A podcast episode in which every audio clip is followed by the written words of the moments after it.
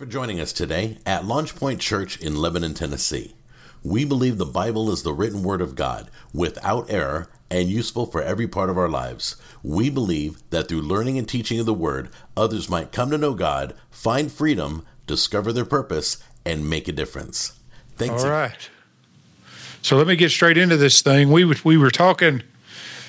We've been talking out of Psalms for the last, I think, seven weeks. We got We've got a total of 10, so I think we have three after this one, maybe. I don't know.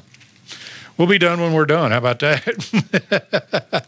uh, particularly, I've enjoyed this Psalm series and what it's taught me. I hope that it's taught you something, encouraged you, blessed you.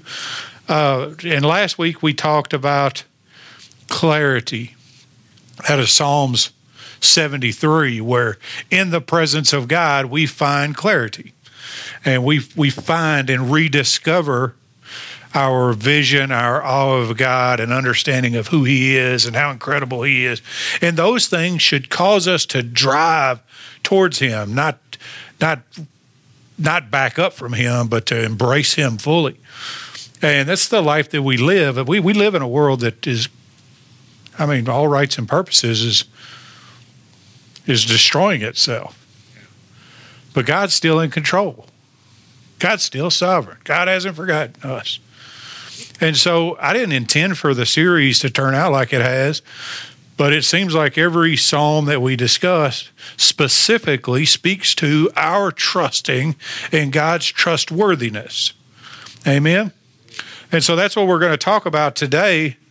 Uh, one of two of my favorite psalms, uh, Psalms 91 there's two Psalms that, if you'll look in my Bible, you're going to find the most notes in. One is Psalms 91, and the other one is Psalms 51. When I'm nervous or when I'm unsure about something, if I'm not sure God really has me, or can I tell you, I know that's a weird place probably to hear your pastor be from time to time, but there are times where I believe, but I ask God to help me with my unbelief areas too. And so I find myself in Psalms 91 being encouraged, right? And then when I fall short, which is probably something weird for y'all to hear too, but I try to be transparent, I ain't always getting it right. And I'd like to go to Psalms 51 and see where David, in the horrible things that he did, God was willing to forgive him. And because he's willing to forgive him, what a repentant heart looks like, and that he's willing to forgive me. Amen. And so it's it, they're two beautiful texts for two different reasons um, to me specifically, but they all boil down to I trust God to forgive me. In Psalms 91, I trust God to protect me. And today we're going to talk about the protection of God out of Psalms 91. Before I do that, let me tell you about a, my, my youngest child. I don't know if you guys have a second child, but that second child just hits different. That second child don't care about nothing. yeah. Like they they just they all about their own business, and I, I can't I can't explain it. It it just is what it is. I'm a second child, um, but my Madison is our second is my second child, and she don't care about nothing. it certainly did. Well, she does now, but when she was young, little bitty, she didn't care about nothing. She wasn't scared of anything. She wasn't concerned about whether or not I approved of what she was doing. Can I can I get a mama or a dad in here to say amen? Y'all know what I'm talking about? So Madison was probably two years old, maybe a little bit older than that. And we're in her room playing one day. And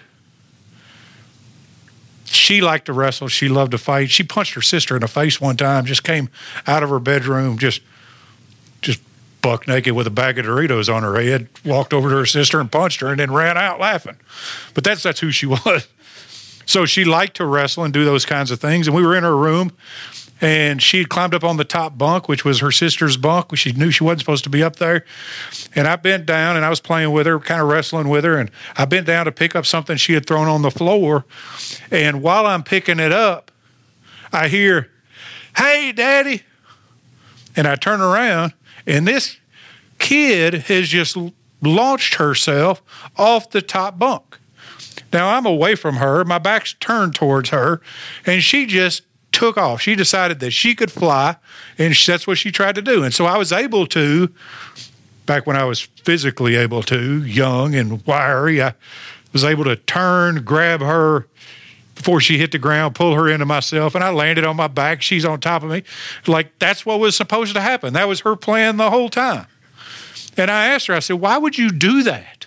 You know, because I, I'm I'm glad she's okay, but there's that moment where you're terrified at the same time, and you're why would you do something like that? And she just looked at me in her own two year old vernacular, whatever that can't remember exactly what it was, but essentially she said, "Because you're my daddy."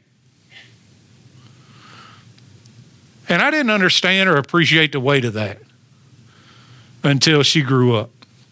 She launched herself into a position of danger fully expecting that I would catch her, that I wouldn't let harm come to her, for no other reason than her experience, which we've talked about, led her to believe that I could be trusted. And that's exactly what she expected us to do. That's exactly what she expected me to do. Quite honestly, it's still exactly what she expects us to do.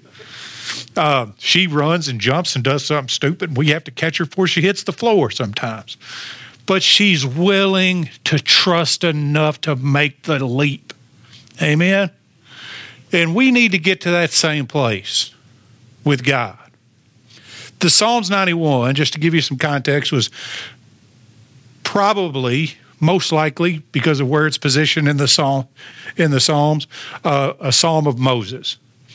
And theologians or whatever would tell you that it's likely that he sang this song or wrote it or both um, when the wilderness tabernacle was finally opened. And so he, from a position of trust, based on experience, based on faith, made these declarations of God. And what he knew based on his faith and his experience, God was capable of doing.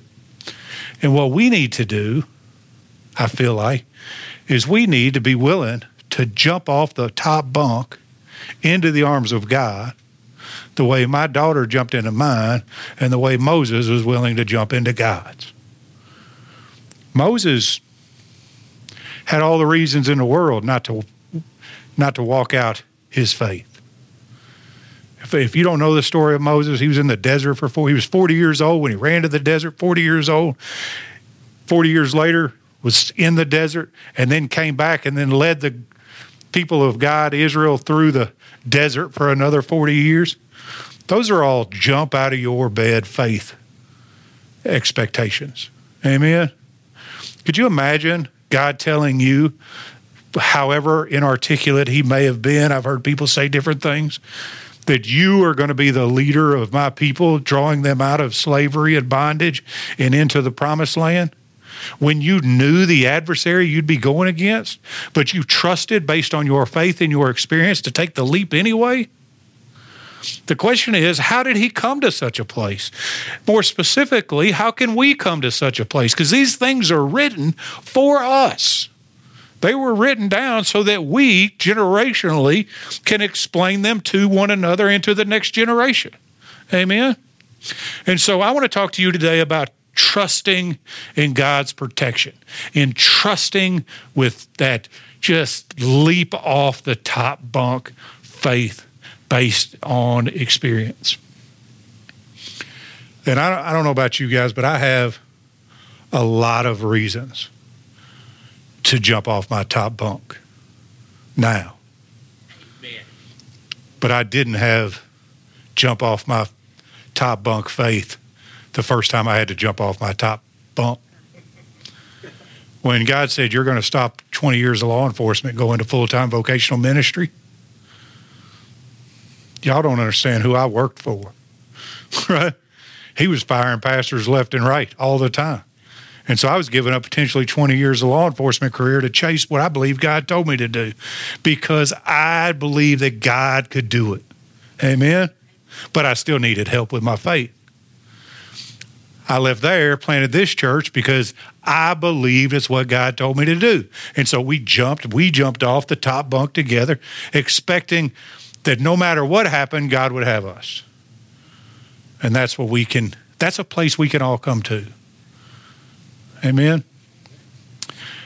Provided we pay attention to the verbiage as it's laid out in Psalms 91. And if we do that, I believe it'll make our ability to make that leap a lot easier. And so I don't, I normally on Wednesday nights, I, I go verse by verse and I'll, I'll read like two or three verses and then explain that and then two or three verses and explain that. Although I do intend to go back and explain, before I do anything, I want you to hear the whole psalm. I'm going to read the whole Psalm 91 to you. And this is what I want. You can turn, you can read with me if you want to. But what I'd wish for you to do is to close your eyes and imagine a God like this. To let the full weight of the word rest heavily on you as I read this psalm. And so it starts like this He who dwells in the shelter of the Most High will abide in the shadow of the Almighty. I will say to the Lord, my refuge and my fortress, my God in whom I trust. For it is he who delivers you from the snare of the trapper and from the deadly pestilence. He will cover you with his pinions, and under his wings you may seek refuge. His faithfulness is a shield and bulwark. You will not be afraid of the terror by night, or of the arrow that flies by day, of the pestilence that stalks in darkness, or of the destruction that lays waste at noon. A thousand may fall at your side and ten thousand at your right hand, but it shall not approach you. You will only look on with your eyes and see the recompense of the wicked. For you have made the Lord my refuge, even the Most High, your dwelling place. No evil will befall you, nor will any plague come near your tent. For he will give you angel, for he will give his angels charge concerning you to guard you in all your ways. They will bear you up in their hands, that you do not strike your foot against a stone. You will tread upon the lion and cobra, the young lion and the serpent will tramp you will trample down, because he has loved me. Notice the change in who's speaking. This is now God speaking through Moses, not Moses making a declaration. He says, Because he has loved me, therefore I will deliver him. I will set him securely on high. Because he has known my name, he will call upon me, and I will answer him. I will be with him in trouble. I will rescue him and honor him. With a long life, I will satisfy him and let him see my salvation. Amen. Isn't that beautiful? How many of you guys would love these promises over your life? Uh, right? If if if you're not, we need to have another conversation completely. But since we all want this kind of comfort that comes with this kind of trust, we have to start where the psalmist starts, where Moses starts. The key to unlocking all of these blessings, all of these promises, everything written in Psalms 91 is found in the first two verses. There's four names for God given in these verses. It says this it says, He who dwells in the shelter of the Most High will abide in the shadow of the Almighty. He will say to the Lord, My refuge and my fortress, my God in whom I trust. Listen to me. The names of God identified here are Most High, the Almighty, the Lord, and my God. Key to unlocking everything else rests in our understanding of this. What? So let's talk about what this means. Most High means God has supremacy above all things. You know how I find trust? Recognizing that my God is bigger than every other thing. He deserves supremacy in my life. And when he gets supremacy in my life, I'm promised that he'll take care of me. It's the it's the genesis, the reason why Exodus chapter 20 explains in the Ten Commandments says this You shall make for yourself, I'm sorry, you shall have no other gods before me. You shall not make for your for yourself an idol or any likeness of what is in heaven, above or on the earth, because or beneath or in the water, under the earth. You shall not worship them or serve them. Do you know why? For I am the Lord your God, am a jealous God, visiting the iniquities of the fathers on the children, on the third and fourth generations of those who hate me. So what's he saying? He's saying, You don't have any other gods. You don't make any other gods because I am the supreme. I am most high God. As most high God, we can worship the way we're supposed to worship. When we acknowledge that God is most high, we can, according to Matthew 22 37, love the Lord God with all your heart, with all your soul, with all your mind and your strength. Amen. How is that possible? Because He is supreme in my life. And if He is the supreme thing, if He is the singular thing by which I declare all other things, then I have to look towards Him with Him in mind and Him in view to ensure that He watches over and protects me. And it says that He is. The Bible is replete with God being the Most High, being capable, being willing, being able to take care of us. Amen. And so, how do I build trust? I recognize that my God's bigger than any other thing. I don't have to make another idol because what would what would be the purpose? Am I going to make something that I identify with that succumbs or submits to, to my desires, my passions? No, because I'm not supposed to do that. As the Most High God, He has the greatest privilege in my life. Every decision that I make, every action that I take should be taken with this transcendent understanding of God. That from horizon to horizon, God is, period. Amen. Who did He identify Himself to as? To who did He identify Himself as to Moses? I am. When they ask who sent you, I am sent you. He is the most high. There's nothing that I can explain. I don't have a, fi- my mind is too finite to explain how big and majestic and beautiful and lovely and capable He is. I've told you guys before, I think probably my hardest, the hardest part of my job isn't the two o'clock in the morning phone calls. It isn't even the prepping for sermons. It isn't any of those things. The singular hardest thing that I have to do week in and week out is to try to paint a picture for you with my finite mind of an infinite God. Because our minds aren't capable. But you know what we should do? We should worship Him and pursue Him with everything that we are our heart, mind, body, soul, and strength because He deserves us to do those things. So I begin to build my trust because I understand who He is. But He's not just the Most High, according to this word, He is the Almighty. Somebody needs this in their life. Your God is stronger than any other thing. Stop giving precedence to your problem over your provisional God.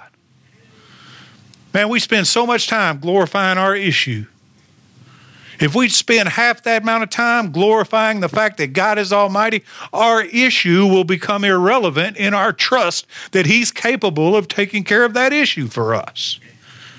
I mean, certainly Moses, who wrote this, understood the almighty, powerful nature of God. He watched the plagues happen in Egypt, he watched the, the most powerful man on earth essentially bow his knee to God and do what God told him to do. Why? Because he's mightier than the mightiest, mightiest king. He's stronger than the mightiest river. He's more vast than the deepest ocean. He is, he is, he is. And it's time that God's people, recognizing his transcendent ability, recognize that within that ability is his ability to take care of us that He is the most powerful. I can trust in God because I know who's going to come against me if God is for me. According to Romans chapter 8, no one. That's right. But we need to grab a hold of that and internalize it and walk in it. Man, I could preach to you guys all day long. But if you don't take this home and meditate on it and pray on it and ask God to give you wisdom and revelation regarding it, guess what I've done? I've wasted my time and yours because all I can do is feed you. You have to seek after God on your own, which means you need to spend time in prayer, which means you need to spend time reading your word, which means that you need to be obedient to cut out some of that white noise in your life so that you can hear the voice of God for yourself through the word, through the spirit, through wise counsel. It's kind of a tangent, but just, just where my head's at. So, we need to understand that He is most high. As He is transcendent, He is most powerful. Amen. I feel like I could continue to talk about that, but I've got other things to talk about. So let's talk about that too. he is Lord. The author, Moses, allegedly, says, I will say to the Lord, my refuge and my fortress. What does it mean when I call God Lord? It's a it's a title of authority. When I say you are Lord, it's exactly what I mean. That he is Lord. When he calls himself Lord, that's exactly what he means. That means that you have to walk in obedience to the lordship of God. I tell you guys all the time out of John chapter 14, if you want to prove that you belong to God, people say, well, my works don't save me. No, but let me tell you, your works prove that you were saved in the first place. Because if if I if I'm going to walk around call Jesus Lord but not do what he says, the Bible's very specific in John 14 verses 15, 21, 23 and 24. That's how many times he said it because he needs us to understand it that we don't get to choose anything other than obedience because obedience proves we love Him, that God loves us, and in our obedience, God reveals Himself to us. Boy, that's powerful. Oh man, I just can't. I can't seem to find the place of trust where I can just trust God. I can let go of this problem that I'm carrying around. Because this is what we do, and I've used this illustration before. We take our problem. Let's pretend this is my problem. My problem is I ain't got enough money in here. But so I, I put my problem on the altar. Y'all ever leave a problem up here on the altar or an altar of prayer somewhere? And then ten minutes later, you look down, it's still there, and you go, hmm God, I, this is still here, still dealing with this. About 30 minutes later, I'm being silly, of course. Maybe a couple days later, you're still dealing with the problem. And then you all, you finally decide, you know what?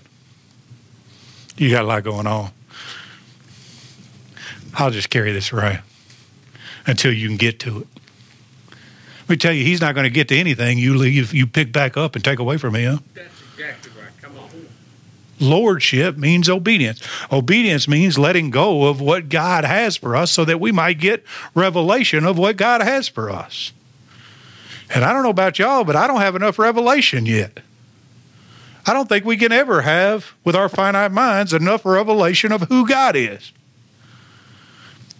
If we call him Lord, he has to be Lord. You guys have heard me say cafeteria Christianity isn't Christianity at all.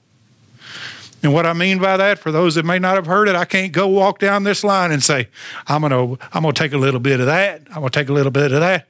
Mm, I don't like that. That messes too much with my personal space. I'm gonna leave that. Oh, but I will have an extra helping of that. You take the whole plate, or you don't take nothing.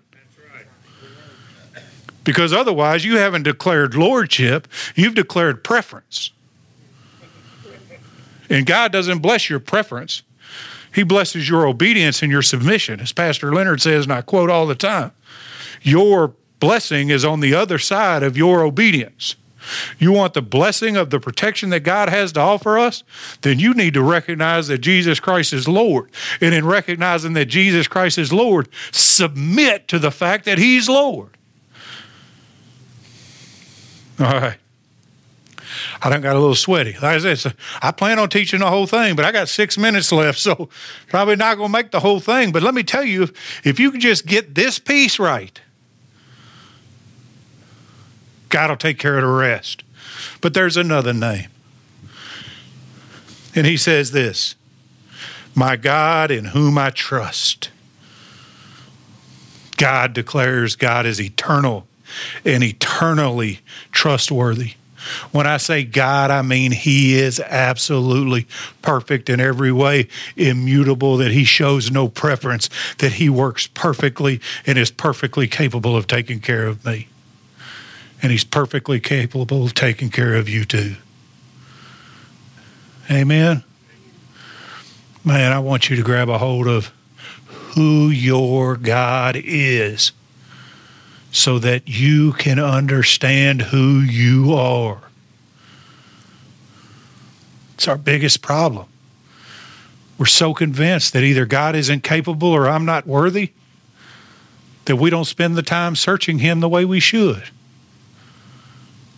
But the Bible says, in order to get all of these things, to, to have access to this God in this particular psalm, in verse 1, it says, I have to dwell there. In verse 9, it says, I have to take refuge in that dwelling place. You know what that means?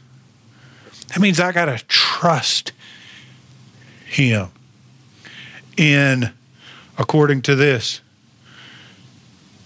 for deliverance from the snare of the trapper and from the deadly pestilence, which is verse 3. Those are two different things.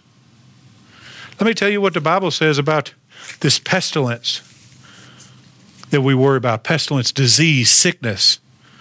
Isaiah 53, 4 and 5 says, Smitten by God and afflicted, he was pierced through for our transgressions.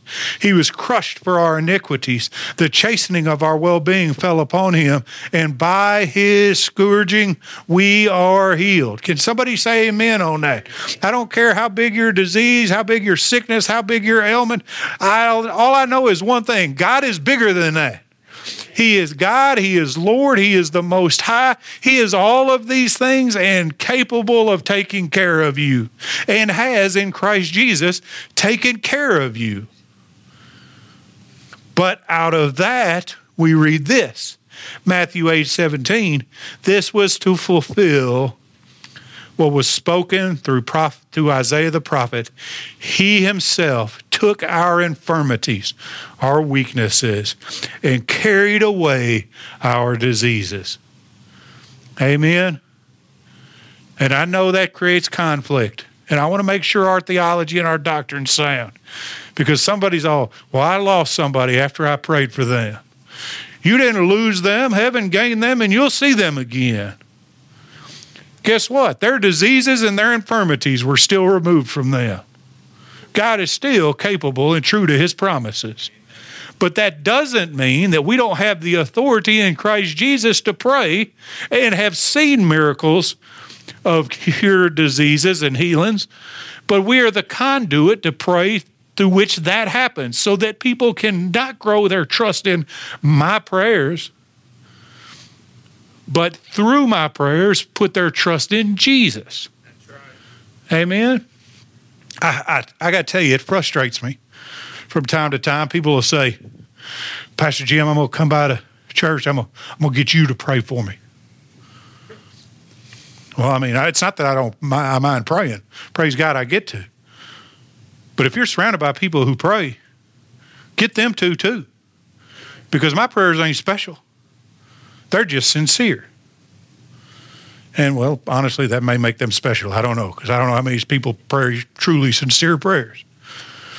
But if we will pray in faith in the name of Jesus, then the Bible tells us that we can expect our prayers to be answered. Amen. So that's the that's the according to verse 3, that's the deadly pestilence. But what about the snare of the trapper? God promises to deliver you from that too. That's trial and temptation. You know how you snare an animal? Anybody ever here ever done any trapping? You know how to snare an animal? You put something in its path and it becomes so familiar with it that it stops paying attention to it. And then as soon as it stops paying attention to it, it steps its foot in it, it's trapped by whatever has ensnared it. The problem is, too many of us have grown comfortable being around something that shouldn't be in our life, and it's created a, a snare in our life. Amen.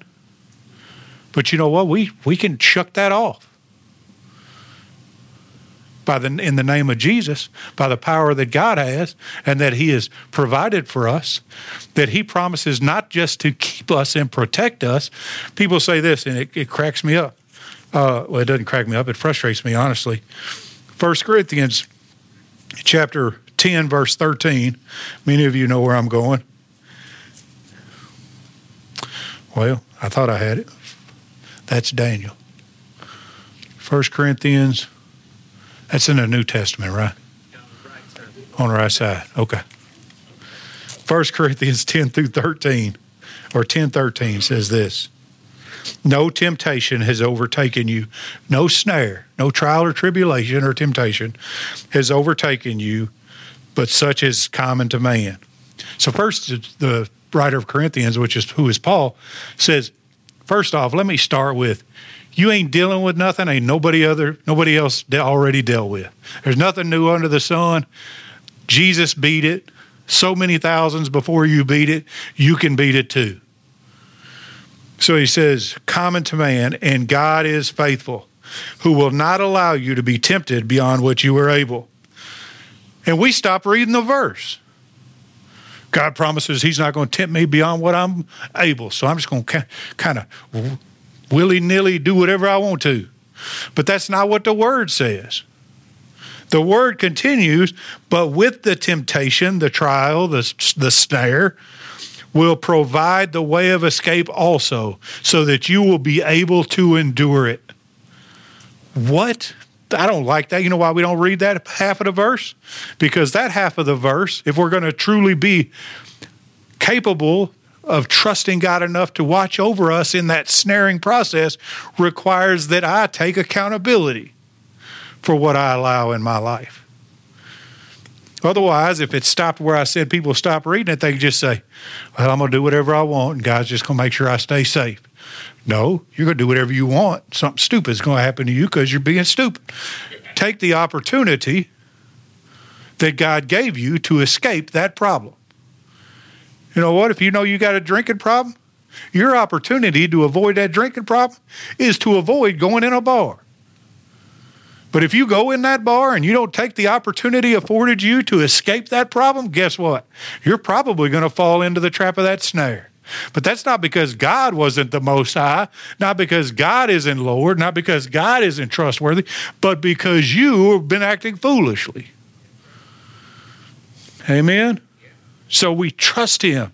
We believe in him. It says to dwell in him, to take refuge in him, to dwell in him because he has loved me. If I do these things, then I have four promises. One, he will set me securely on high because he has known my name. He will hold me in his righteous right hand, lift me above the circumstances of my life, watch over me, protect me, and keep me. Two, he will call upon me and I will answer him. How many of you guys have a prayer that you'd love to have answered?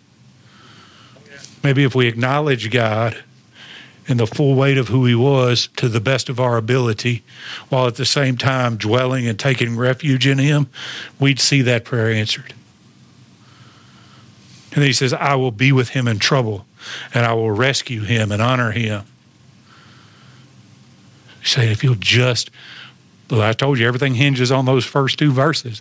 If you'll acknowledge who He is, dwell in Him, trust in Him, it doesn't matter what pestilence is out there. Did you know one angel destroyed 185,000 soldiers?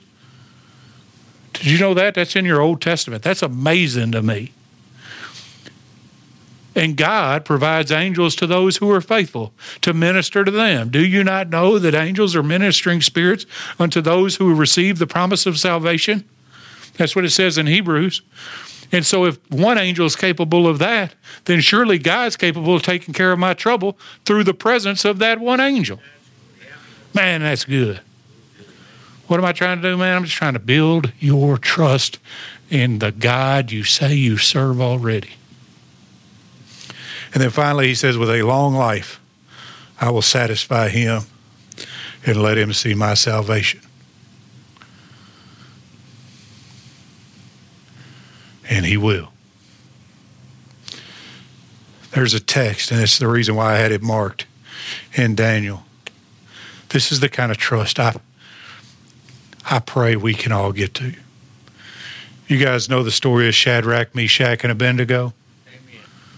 The king, Nebuchadnezzar, built an idol to himself. And he said this in verse 15. Nebuchadnezzar responded and said to them, It's Shadrach, Meshach, and Abednego. Is it true, Shadrach, Meshach, and Abednego, that you do not serve my gods or worship the golden image I have set up? Now, if you are ready, at the moment you hear the sound of the horn, flute, lyre, trigon, psaltery, and bagpipe, and all kinds of music to fall down and worship the image that I have made very well. But if you do not worship, you will immediately be cast into the midst of a furnace of blazing fire. And what God is there who can deliver you out of my hands? Can I tell you what their response to that was? Shadrach, Meshach, and Abednego replied to the king, Oh, Nebuchadnezzar, oh, problem, oh, situation. We do not need to give you an answer concerning this matter. But if it be so, our God, capital G, whom we serve, is able to deliver us from the furnace of blazing fire, and he will deliver us out of your hand. Now, I want you to pay attention to two words. He's able to is uh, he's capable, but where am I? His will is an absolute. He's able to, and whether or not he saves me physically or not, he will take me out of that furnace. He will protect me in that furnace, even if it means the end of my life. I trust him enough. And I say this God, this is great. And it's my prayer for us. But even if he does not, let it be known to you, O King, that you are not going that we are not going to serve your gods or worship the golden image that you have set up. When we come to truly trust God, we have that moment where we're willing to jump off that top bunk and say, God is able to save me. He will save me. But let me tell you, even if he doesn't, from this fiery furnace, I'm going to trust him anyway. Amen? Because we don't need to give voice to our problem.